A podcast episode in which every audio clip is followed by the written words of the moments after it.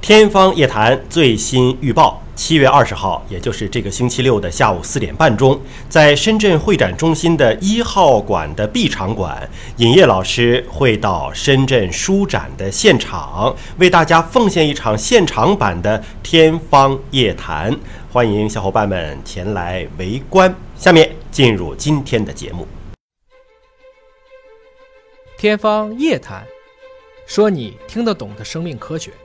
欢迎您关注今天的《天方夜谭》，我是向飞，为您请到的是华大基因的 CEO 尹烨老师。尹老师好，向飞同学好。本节目在喜马拉雅独家播出。今天来关注运动真的能够防癌啊？原来我们说，哎，这个运动对身体好，更多的可能是感性更多一点吧。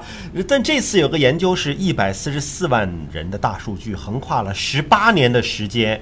给你发表出来了，说运动真的能够防癌，那么就发表在国际顶级的医学期刊《JAMA》上。我们请叶老师帮我们分析一下这项研究。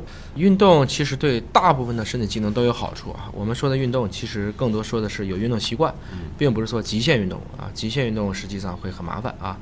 那么在过去呢，运动降低因为心脏病引起的全因死亡的风险，实际上是比较明确的。而且以前也发现啊，因为运动会减少结肠癌。包括乳腺还有子宫内膜癌的风险，这些都有文献，但是不是对所有的癌症都会有风险？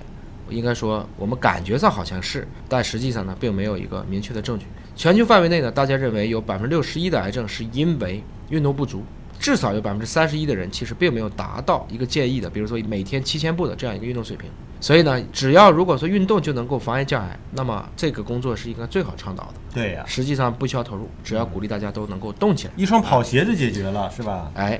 所以，就如你所说的，JAMA 这些顶级的医学期刊呢，其实动辄就是这种好大规模的一个研究。我纳闷的是，它这个数据是怎么搜集来的？你想，一百四十四万人，对，这是一个庞大的群体，尤其对于欧洲和美国这样的这个西方国家，本来人口就少，对，对吧？然后又横跨了十八年，就意味着说，这一百四十四万人的信息，你得追踪十八年。没错，哪来的？它这里面特别强调了啊，它是对十二项叫前瞻性研究，还有一百四十四万的。参与者的一个汇总分析，前瞻性研究是一个比较难设计的，是我必须先设计好了，然后开始做。对，还有一类叫回顾性的研究，那就往回去找吧。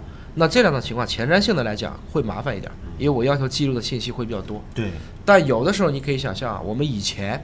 我们并不知道一个人一天走多少步，嗯，今天每个人都知道，为什么？有运动手表了，有手机了。对，我们把数据从以前的被动到主动，从主动到自动，从自动到汇总分析。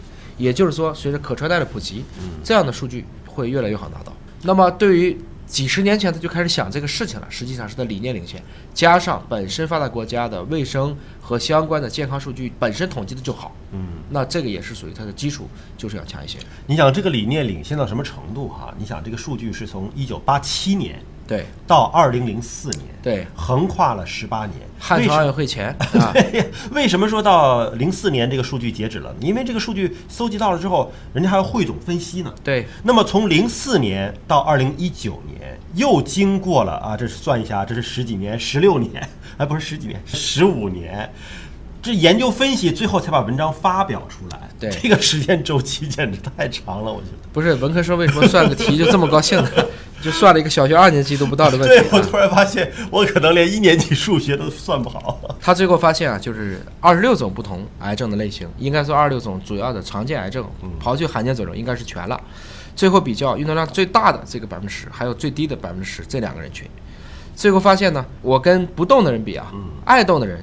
就是高水平比低水平的比，跟十三种癌症的风险建立相关，包括食管的腺癌，你看它写的很清楚，不是食管癌啊，也不包括鳞癌，是吧？食管的腺癌、肝癌、肺癌、肾癌、胃的贲门癌、子宫内膜癌，还有骨髓性白血病、骨髓瘤、结直肠癌、头颈部癌、直肠癌、膀胱癌、乳腺癌。嗯，但是也发现了，运动与黑色素瘤和前列腺癌的风险较高有关啊。运动多的人也许爱晒太阳，那跟前列腺有啥关系？激素高，运动了之后激素高。运动的人往往有的时候他激素会高啊，保护了前列腺，少运动一点啊。那不是，因为整个对你中国人来讲，你完全不用担心。